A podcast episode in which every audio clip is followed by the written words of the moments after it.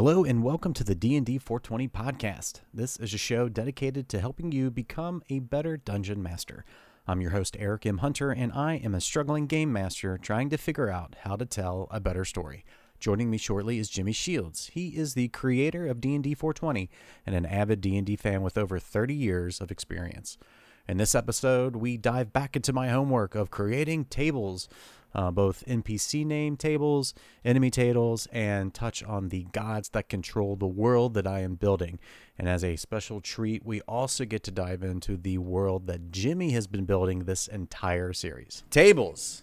I made tables. Tables like And I Amish good wood about the furniture. tables.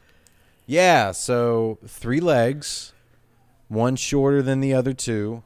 Um, there's holes like in the top. That's how you make a table, right? That's exactly what I thought when I saw it. Like that's a table. This is yeah. You put one This finger in between two other fingers, and bam, there's your table. It looks like modern art. Like, okay. So it's it's um, so made well. Technically, I made two tables. I was gonna say three. Uh, we only made two tables. Made an enemy encounters table, which we're gonna get to later because I, that's my biggest reserved. And then we made an NPC encounter table, um, which I, for one, am pretty happy about because I was trying to create names that had a very earthy nature ish feel to it to kind of ring back into uh, you know how the machine is part of the ground and it's the thing that's actually running this planet or land or world or whatever you want to call it.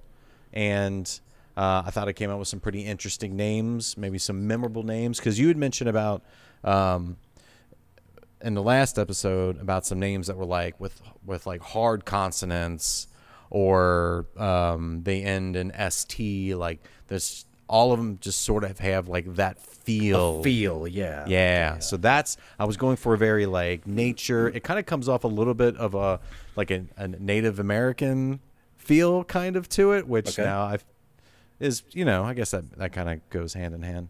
Um, and uh, I got to thinking of how great this would be in game uh, of we're playing and they're like, oh well, you know, we need to find somebody who knows some information. Sure, there's somebody here. Roll a d10. Oh, I rolled eight. All right, so we're gonna speak to you. See Amy Redstream. She's cleaning her clothes on the side, uh, in a in a wash basin, a water basin. Um, she looks approachable. You know, just I mean, just like that just a little bit of flavor. Yeah, that's cool, man. Yeah, That's really unique. So it was very. Uh, I, I got really into doing that. So yeah, I really um, like that table. That's cool. I'm starting to feel more about the names.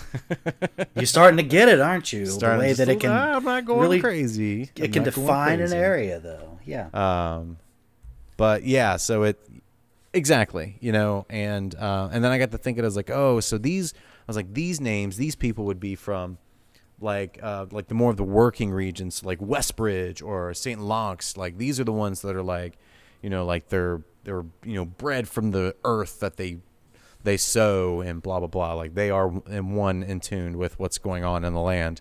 And I was like, oh shoot, I need to make another table for like the quote unquote noble names of the people who live in Bellspro, who are all high and mighty and with flair and you know with trinkets on their on their vests and stuff like that. And I was like, I need to make a whole separate entity and a whole separate table. And I was like, I'll do that later. and then I never got around to doing it. Okay. Well, I mean, it's something else on the horizon. So that's Sure. like your NPC encounter table. Yeah. Um, when you feel like just throwing a random NPC there and just having a little role play fun, that's great. And do all? Are you gonna attach like um, little things to all these people? Like this this person is a, like a wash girl, and this person. Yeah, like- so I was gonna get give like little maybe you know one or two sentence descriptions, maybe some like interesting personality quirk, um, to have them stick out a little bit more than they normally do, that kind of thing. and you could always use the uh, D and D 420 NPC generator to help you with that. Oh, so I was searching. I think I came across that, and I think I messed around with it a little bit, um, just to get like a general idea of um, some interesting names. But I don't know if I. Oh no, I mean I'm talking about the one I made, the NPC maker. Uh, NPC it- maker. I don't know if I maybe I didn't send that to you. I have D and D 420 worksheets. Um, what I sent you today of the uh, what I worked on over the past few weeks is an area worksheet that I just filled out. There are campaign worksheets, I have deity worksheets, monster worksheets, NPC worksheet. And what that the NPC generator worksheet does is you roll on tables and it'll give you I'll just pull it up here. Right. Um, it can, you can roll for race, alignment, class, occupation, and traits. So there are 100 traits, 100 occupations, 20 class choices, you know, nine alignment choices, and a dozen race choices. I have one for um, the one I'm looking at is the 3.5 one. I have one for 3.5, and I also have one that you probably don't have for fifth edition. But I, I, I don't know if I sent you the 3.5 one. I don't know. It doesn't ring a bell, but that doesn't mean anything. Yeah, I can send those to you, and you can take a look at those. Um, Cool. It's just something I made for when I have a list like this, because I make um, lists of names. In fact, I'm looking at one right now for uh, my fifth edition game that we do on Monday nights, and I have 60 names here that I came up with, either from generators or um, random areas. Some of them are names I made. Some of them are names I just pulled. Like here's 20 from the generator, and I have this handy for that game. So and they're they're all very, um, uh, like we talked about, very Roman sounding names. Yeah, yeah. And so if I want them to meet somebody, I can look at this list, pick a cool sounding name that's either male dominated or female dominated, depending on the situation. And then Right. I'll be like, all right, guys, give me just a second. And I roll on my uh, random generator worksheet to give me an idea of who I'm going to be playing. Oh, okay. I use it as an exercise for me to get a chance to freeform role play, and it's how I'm going to to develop this next piece of information. So I'll make that piece of information I want to give to them. I have no idea the delivery system, just that I'm going to use a random NPC to do so. And then I pull up the most random NPC you can think of, give them the traits that I roll off my list, one or two traits, maybe three traits, that occupation, what they do daily, and there's a hundred there. So that the, the occupations, if I do this every couple of sessions, no two NPCs are going to be the same Right. and it doesn't i don't need to stick to my um my roles or anything but as soon as something is forms in my head as i'm rolling and picking things because sometimes i roll for things and sometimes i'll pick certain things like i often am picking the alignment instead of rolling for it but um So explain that. Why? Why is that? Uh, because i want I, I may want this person to uh, want to work with the party so and that kind of, I guess.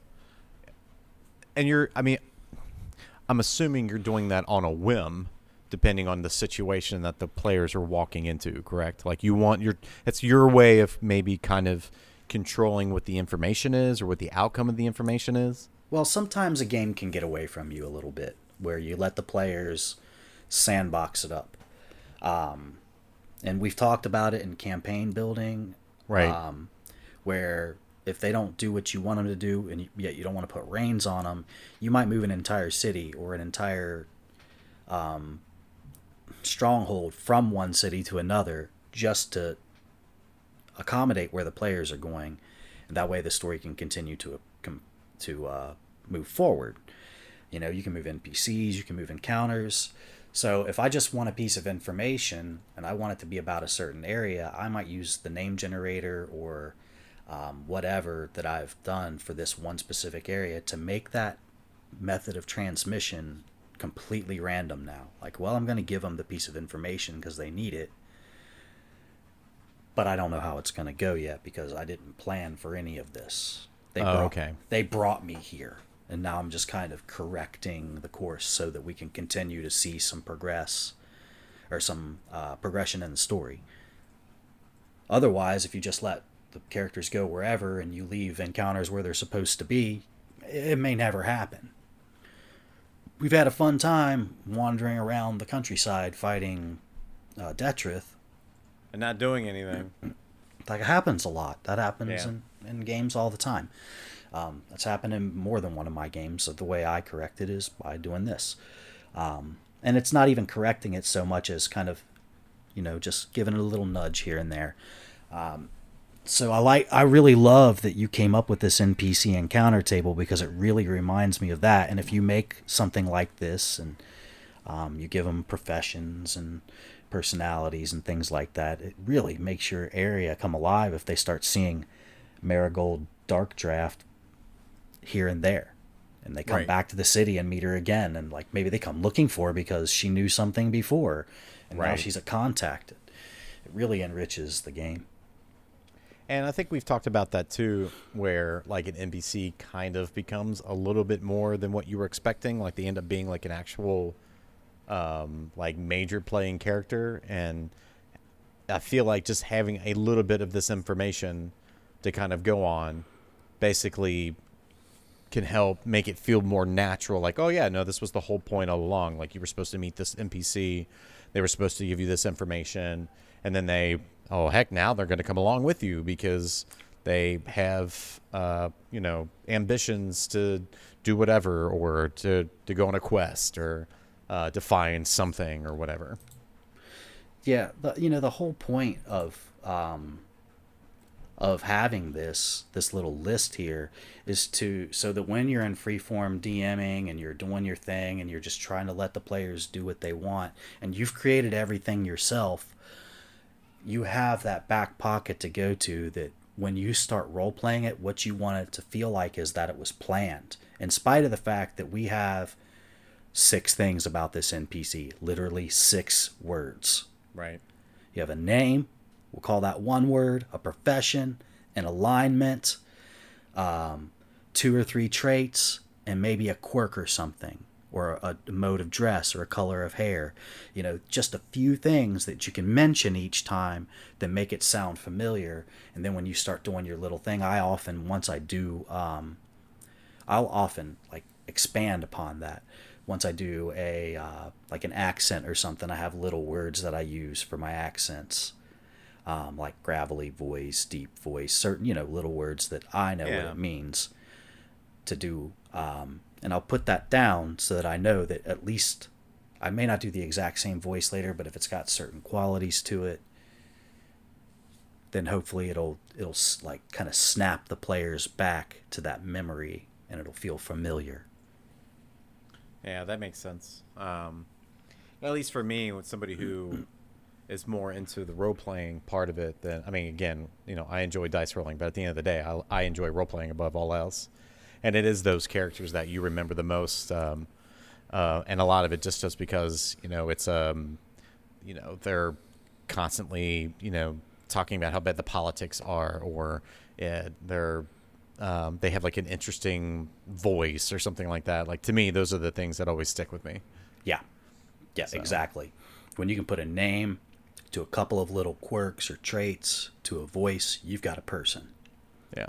So, and and everyone may not be picturing the exact same thing but it doesn't matter if that if there's each person pictures the thing that feels familiar after they've met this person a couple of times that's what feels great right. you know those little keywords those little catches those little um, quirks Uh, so yeah, did that, and then I kind of did a little bit more diving into the certain gods. I stuck with the um, um, the Forbidden Realms gods, uh, just because I'm more familiar with those. and I Forgotten tried to Realms, yeah. find gods that reflected um, the people that I w- the the NPCs I was creating within the world. Um, so I picked um, Chauntea.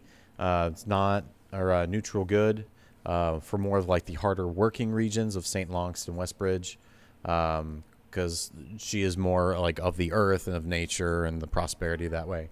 and then good. um, Tymora is chaotic good, and I picked that one for ma- uh, primarily Bell's Pro, uh, more of a trickster style god that um, values things over um, people um, loosely, I guess. kind of to show the Um, decadence of the city Right. Yeah that's Um, cool And I thought, you know, if there was ever any kind of like monument erected, like it would to me it would make more sense that uh, Tymora would be erected in gold or something than you know um, any of the other ones that wouldn't be too. Because I was trying to stay away from like any of like the you know the gods of war or tempest or anything like that. Like I was trying to stay away from all those. You know, Sure. I was trying to make the gods feel as quote unquote peaceful as possible, um, so that I don't know, like just rolling into town, be like, oh, well, these guys can't be all that bad. You know, they could be worshiping the god of death. You know what I mean?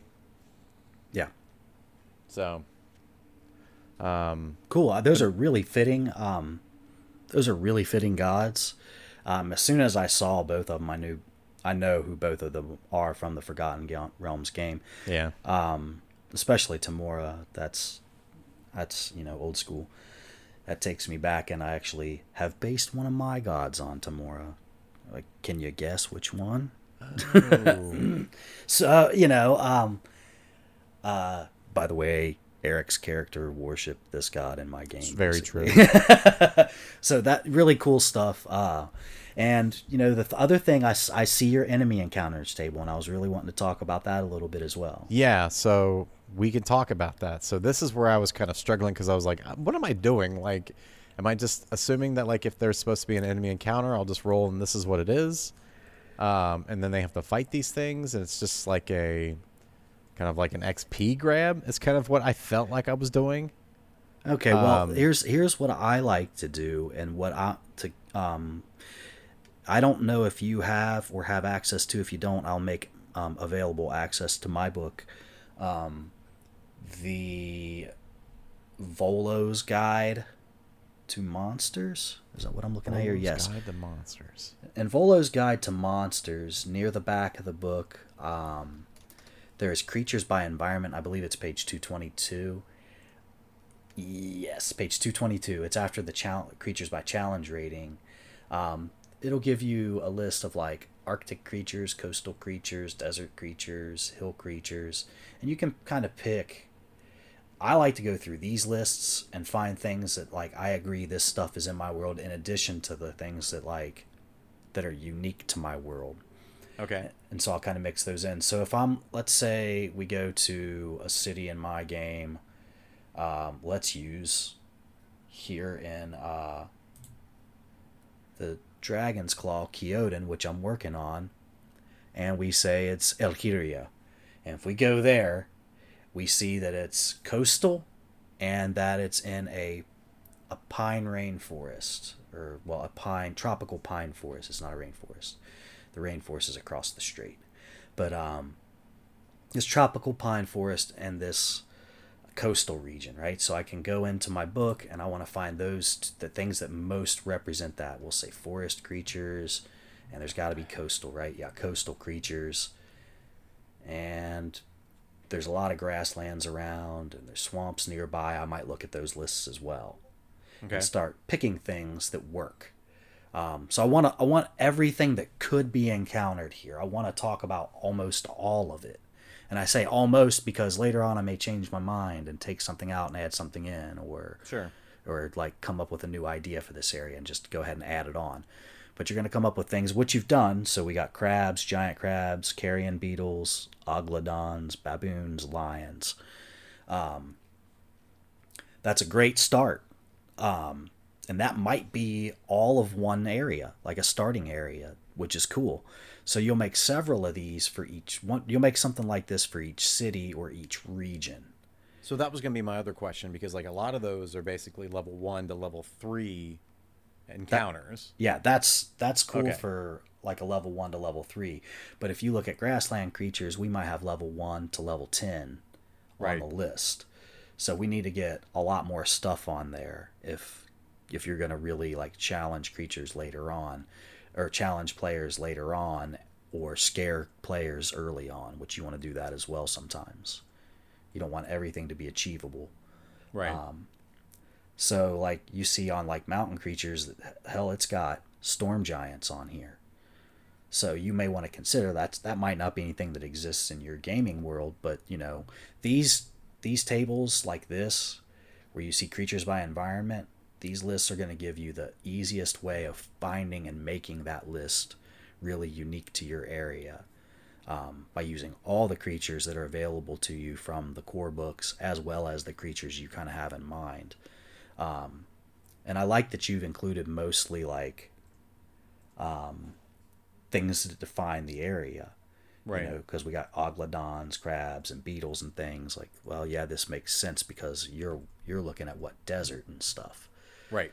So there are you could also choose if I look at desert creatures straight up fire newt, guard drakes, leucrotta, yuan-tis, spawn of Kyuss, warlock of the fiend, necromancer priest. Maybe there's like you know maybe there's a cabal somewhere that you haven't fleshed out yet. And the only reason we're using random tables is um, you can plan every encounter and then every encounter they get into they're looking for things to like related to the story but i like every once in a while to throw random encounters out there in between um, because i'll come up with maybe five to ten encounters for that are big big encounters there's going to be a big fight but there might be in between all those another 10 to 15 encounters that just really define the area Remember, this is just another way to help define your area through combat now. If we do it in every level of the game, when you come here, like, oh, this is that damn place where we always come across those stupid Yuan-tis. Right. Because that's the only place you made them exist in your world. And they know it because as soon as they start hearing that that voice you do for the people of this area, or as soon as they see the certain colors that they know, or as soon as they see certain types of horses or whatever else you've used to de- to define this area, it all starts to make sense, and then the monsters tie into that as well. That makes sense. Um, because like you were just saying, like again, it all ties back into your world and building the world and fleshing it out and making it feel lived in and real. Yeah, yeah, and so it's just to remind you as a DM, they don't have to be random encounters. Um, you can. I give every list I make like this a way to roll dice to do it, so I can make it random. But I mostly right. use this list to pick and choose what I want there to be. Like, well, it's not going to be any fun if I roll fire newts again. Right. okay. Even though they're a high probability, we've only fought fire newts. Now it's time to get that Yuan-ti out there. It's time to get that Warlock of the Fiend out there um, whatever else you have on that list that you haven't necessarily defined, but it exists. You don't have to write everything for it, just that it's there sometimes. And then when they encounter it and run away, you know now you have to write about it. And it's prompted you as a DM to flesh the area out more when they come across these things. They're really great to help spark your ideas, remind you what your original vision was in the first place, and keep you on track. That's good yeah, that's um, believe it or not, there's more work to do.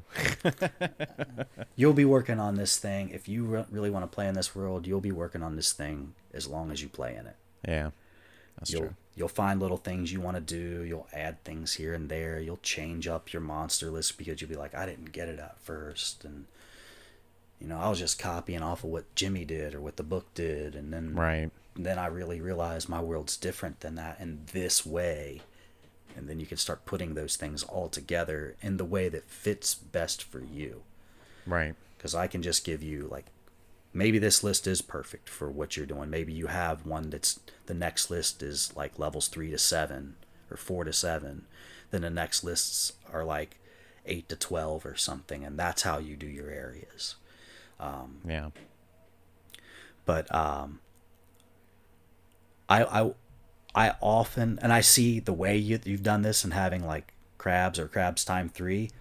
Right. Yeah. Are, yeah. That was the other thing because I was like, what do I do with? Like, yeah, this would be more of a difficult encounter because now there's three of them instead of one or. It well here's th- this can be a good idea to do it this way and a bad idea in that when I roll for crabs, that sounds hilarious. Roll for crabs, Jim. Oh God, it just. Oh no! I just ended up with herpes. Can you believe it? Ah, how to crap? That's like zero to sixty real fast, dude. Oh yeah, no. That's funny. So, the the only reason I'll say that this, I, your heart's in the right place, but the reason this is bad is because when I roll and get crabs, oh, it never works. When I roll, the result right. on the die is crabs. No crabs. I'm gonna decide how many crabs based on the difficulty that I want to throw at my party at that time. So yeah, that was going to be my other question. which So- was yeah. and yeah, you can make it to where like, and often in books, especially in older editions, it's like, ah, you come across goblins, two d six goblins, Right. Um, just you know, and that's all cool and well, but is this really a board game, or do you want this fight to have meaning of some sort? Um, I like varying degrees, so off like random can be okay, and it can you it can often work out well, but if it's time to challenge the party and I roll crab, I'm gonna be like, oh okay, well they're level four and I rolled crab, so I'm just gonna bump up into the giant crab department, and do two of them Okay. Now the sense. now the encounter um so you could even put like um for a roll of one and make it a 1d6 like this could be crab 2d3 crabs or giant crabs or 2d3 giant or 1d3 giant crabs or something Right. you know, and then you can scale it that way, or you can make separate lists. Uh, There's lots of way to, ways to do these type of random encounter tables that make sense. None of them are perfect. None Right. of them are great. Again, most of the time you're just going to look at the list and be like, this actually fits where they are. They're near the water right now. It doesn't make sense to to find oglodons this near the city, so I'm going to go with crabs. That makes sense. So, um, but again, like I said, your heart's in the right place, and you really did a nice job um, being, you know, keeping it tailored to your game. The name list is really great. I'm glad you came up with the gods because that helps add color. That gives players something to read about. That helps define what you've written about the world, and they're going to be able to connect that to it. Really Yeah. good stuff. Really good stuff, man. Cool. Well, thank you. Well, let's talk about what you've been doing. I have been doing a lot over the past, I'd say six weeks or so, five or six weeks. Um, the map is already up. That's the Dragon's Claw, that- which is comprised of three different nations um, Irunax, and Verendor. Kyoden is what the one I've got the most work done on. This is an island nation comprised of almost half humans, and then there's mixed races, mostly Kenku, Kitsune, and Tabaxi. Kitsune is a uh, a race, a fox person race that um, I fell in love with. I play Magic the Gathering, or I used to a lot, and there was a race called Kitsune that's a fox person. It's based on Japanese legends loosely. Um, that I really loved the lore and the look, so I brought them into D and D a while ago. And when fifth edition came, it felt like they fit right in. So I wanted a place to be able to um, debut the Kitsune as I move into the new era of my game world, the fifth edition um, era, where we have a lot more races. It's a lot more fantastic with uh, the Kenku, which are bird people, the Tabaxi are cat people, and now the Kitsune as well. And it gives it kind of a, a very, um, I'm hoping, a very far eastern feel, especially kind of with the nameology I went with. Yeah, So um, I think so. yeah, Kyoden, ruled by High Lord Kobe Shijin, primary advisor, Lord Genshu Horobi. The law enforcement is called the Chikai, which are monks with elemental powers. Very basic description. The military is called the Bakufu, which is comprised of the shogunate, taken directly from, you know, Far Eastern lore, and the Kaigunate, which is like the naval version. And so those are samurai that have wizards as their as their leaders. Um, quite a deadly military. So Kyoden, if you look at the map, I tried to make the description really match the map and give you um, that secondary kind of sensory input when you see the map and you read the description that should go together. With its gentle rolling hills, lush pine and banyan forest, and beautiful shores, Kyoden is nothing short of a paradise. The westmost islands of the Dragon's Claw are home to this peace loving society comprised of many different humanoid races. Again, just kind of reiterating, they've lived here for 1,000 years. It's actually a little over 1,000 years, having migrated to the archipelago from Leao over 800 miles away just before the Great Floods. Um, in my game, there is a, a great like tragic event that happens about every thousand years and it's the world breathing this is the third documented with the the great cataclysm this is the third documented event. So the first one was the earthquakes, the second one was the Great Flood, and then this one now is the um, the Great Cataclysm, where the sky fell and many people were shoved together. So in the flood, um, a lot was lost. You know, there were complete um, complete areas wiped off the map during the first overhaul of my game world, where I said everything that happened before now was pre-flood, and then Right. when, when third edition came out, we started after the Great Flood, and that's when Amistopia came in, and um, there were several maps of the area because there was a pre-flood history and post-flood history, just like now with the Cataclysm. Um, so the people came here because they knew there was going to be a big change, and they thought there was something else. But that's a whole different story that I don't want to get into right now. I can talk about that for an hour. so the this the political hierarchy here is a feudal system of comprised of lords and nobles, basically landowners.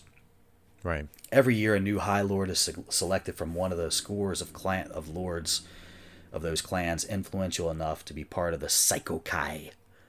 And I intentionally wanted to sound kind of like psycho. right. Yeah. The Psychokai is translated as the Great Council. Um, the many clans of Kyoden are constantly shifting power and size through political influence and commerce.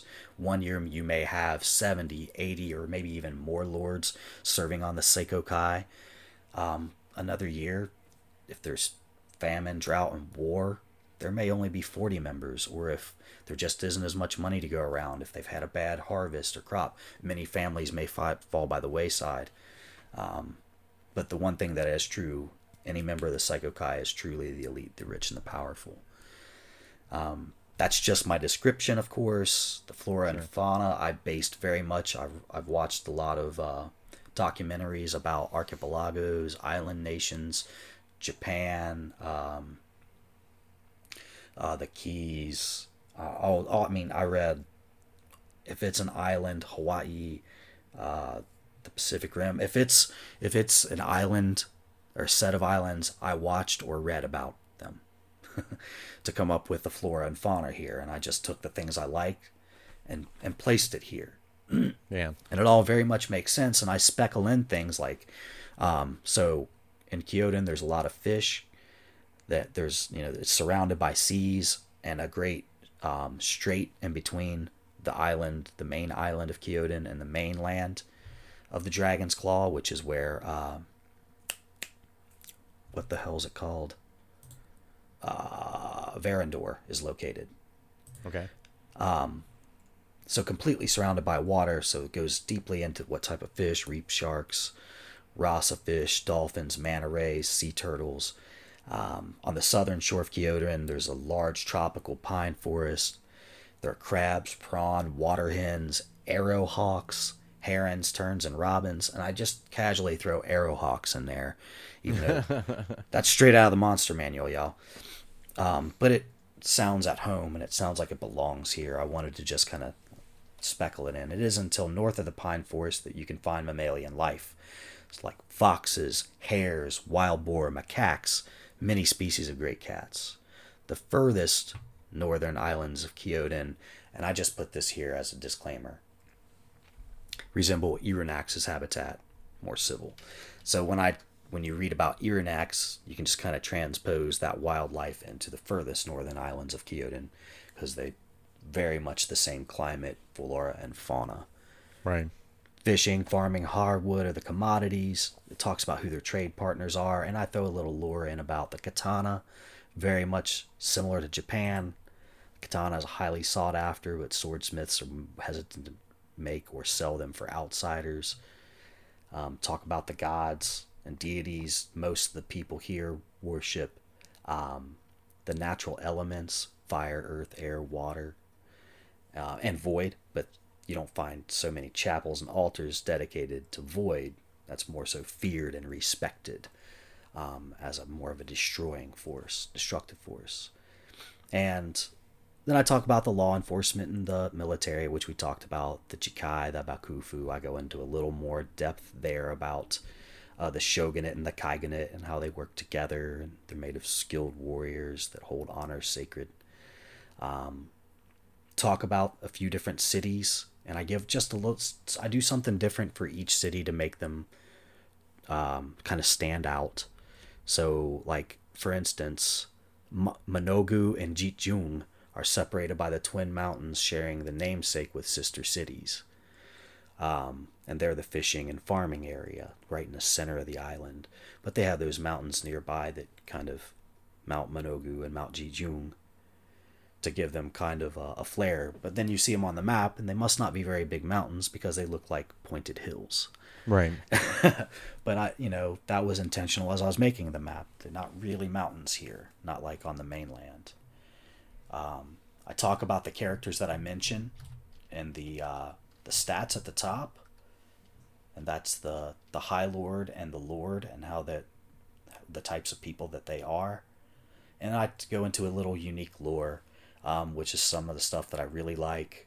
Jaboto is a game played by school children in which participants use something similar to a Ouija board to summon a spirit from the Shadowfell to answer their questions. The children never know which spirit they will get the tricky fox, the protective hound, or the mischievous raccoon.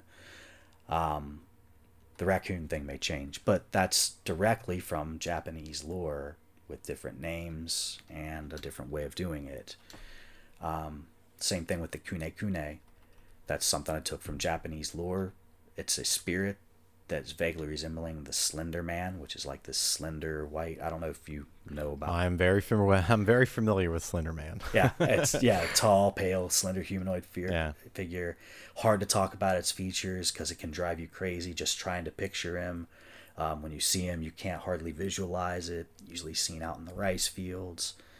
Uh, almost always moving nonstop, making him quite eerie and like non-human. Those who try to get a closer look may look make lose their minds. It is said that is one one is never quite the same after they catch a glimpse of the kune kune. Yep. Um, so you know, I took something from actual lore, put it into the D and D game, as connected to this area. It's something like you said. You're very familiar. Yeah. You know, and Nathan is somebody who would probably be very familiar with Slender Man, as and a lot of our listeners may be as well. Um, but we tied it to a place, and this is where they talk about that and this is where people you may even hear people talk about it. And you can decide as a dm if you want this to be a creature or a thing or a person or some uh, or some anomaly that happens in your game. What does this mean? When players read it they're going to love it. They're going to love that it's there. Some may think it's cheesy because they know what slender man is and others may be intrigued like you like oh i know what that is. Yeah. um, but it's here. And as a dm you have this tool in your shed to help these type of lore these these type of like ancient beliefs um, i go further on to talk about seasonal festivals honoring the elements are common throughout the out the nation each area city town or race celebrating spirituality each in their own unique ways. Just to kind of say hey look people like to celebrate um, put your spin on it but know that that is happening here a lot these seasonal you know of course fall is going to be about the harvest and um, winter might be more about void or stone and um, spring might be more about air. You know each one having their own unique feel in every region so that every time a player comes across a different type of event you don't even have to remember what you've done in this land before because they've read that they're going to be always different. So gave myself a little flexibility there Well, that's, that's good too because of the even with the the um, the commonality to it too. I mean, that's you're not giving away what's going on, but um, you give the player an idea of like, obviously, this is a ser- some serious shit. We need to proceed with caution, sort of situation. Exactly. Um, you know, I wanted to touch on a lot of things, but at the same time, you can read. I can hand this to a player and be like, "This is where we're playing." You can read it in five minutes. Right. Something here, I'm hoping will pique your interest. It's all important, you know, but each game, it might only be that certain aspects of what I've written here ever come to light in any given game. But now this area is, and I've I've worked on my monster list. I'm not happy with it at all. Um, sometimes I start to feel like I've overused things, so Sure. you're not going to get that list today. I got you. But you know, I've worked on the other two areas, Irinax and Verendor. Um, got a lot of stuff done with them as well. Uh, but I'm about halfway there, so the next couple days we'll get that posted up with this for everybody to pick apart, look at, make fun of, tell me how I screwed it all up, or tell Sure. me that I've done an, a passable job or not. Um, but And then I'm also going to take everything that we've done with the, the world that I've created and do a very similar package so that you know we could throw it all together. And if somebody does want to play with it, like all a, a lot of the information is there for you to kind of hop in and start building a campaign. yeah, you can take a look at it, and if you look at um, all of the things that we've talked about this season, you can look at my work and see it in the work. Right. um, and hopefully that comes across.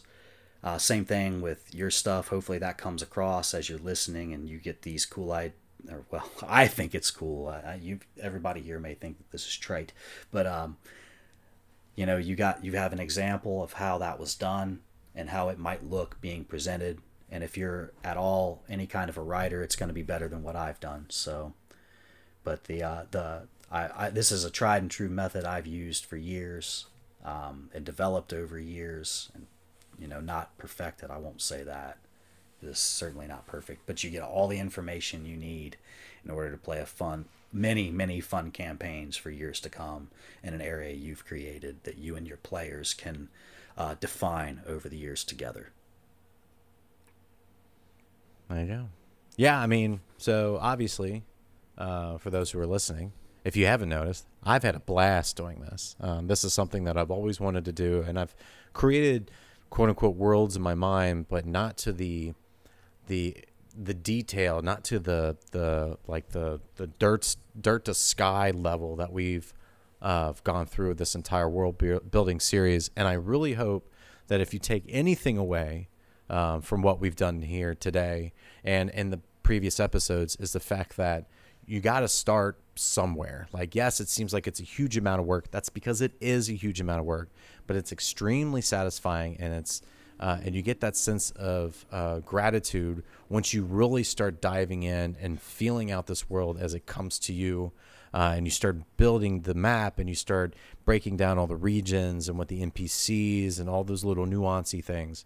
Um, but yeah, if this series has done anything for you, it's to, if you have an idea or an urge to want to start world building, the time to do it is now. And a few takeaways. There were a few. I wanted to make some bullet points to finish up with. You can start playing with your players at any time. It doesn't matter how much or how little. There are ways to get there, whether it's the plagiarism method where you just steal things and put it in. You can always change stuff later. If you haven't, your players haven't been there, it doesn't exist to them. You can hack things completely off if you don't like it anymore. Start over, but continue to work on it as you play. It, you may find that playing with your group helps inspire you. I know I do with getting backstories from my players that helps flesh my my world out in ways I would have never imagined when I sat down and started writing. And I'm hoping that people can read the blurbs that I've written about my world and that will inspire inspire them to write these great backstories as well. So that it's a reciprocal thing that we're doing together and it always turns out better that way. Another thing, take as much of this as you want you don't have to do all these things. These are all just things that I like to do. Um, and there can be so much more. Once you start expanding upon things, you can get as deep as you want to, like we talked about in earlier episodes, renaming directions because they don't make sense, because stars, our directions are named after stars in the sky. So, you know, there's there's a ton you can do. Take the things that are important to your game and work more on those things, whatever they may be. Steal maps, draw your own maps. It doesn't matter. You may not even show maps to players, you may just show representations. That's not all important as long as you, as a DM, can define where those things are and can stay consistent. That's what I think. If you have to have a map, that's the reason to say, stay consistent with your players so it doesn't seem shaky or shoddy when one day it takes them, and I recently did this, one day it takes them uh, two days to sail from one side of the continent to the other, another day it takes them five days t- to make the same trip for no no explainable reason. Right. It was just a thing. Yeah. It's just I screwed up. But Yeah. you know, you want to make sure that those things are common, that they know how much time they have when they're traveling or what it takes to get there, so you're all on the same page. That builds trust in your game. That'll build trust in you and your world building from a player's perspective. Um, so do with it what you will, um, but have fun with it and be malleable. That's the third thing. It kind of links to the second with the players helping. Be malleable with yourself. Be I know we're all our own worst critic, but like forgive yourself for writing cheesy shit and just know that if you have a cool idea in your head and then you put it on paper and it seems cheesy or wrong or whatever, if that idea is cool in your head, stick to it. Present it to your players. Let them tell you whether it's cool or not. You know, and if they start giving you feedback about it that that they are inspired, that means they're liking it and they're wanting to build on it and the things that they do will be cool. It will. It'll come together. Just don't get too complex. Don't write too much. I don't think we have. I think we've written, you know, a couple of pages about each area. And by the end of the day, you might have a dozen or so pages. And I think that would be um, very acceptable and really nice to have. Um, I know people that have written two and three and four, five, six hundred page. Don't do all that unless it's for yourself or unless you think you're going to publish it. If you're that good of a writer, you know, let me know, man. I'll help push with you. Yeah. Or write a wanna book. or write a book, yeah. But that's the thing. Don't force it on your players. Let them build with you. Thanks for listening to this episode of the D&D 420 podcast. For everything D&D 420 related, check out dnd420.com. If you'd like to reach out to us, you can find us there on the website and on YouTube at D&D 420. Lastly, as always, if you'd like to support the show, you can do that by telling another DM about the show and by visiting us on Apple Podcasts and leaving a rating and review. Thanks for subscribing and being a part of our work here at D&D 420. We will see you next week.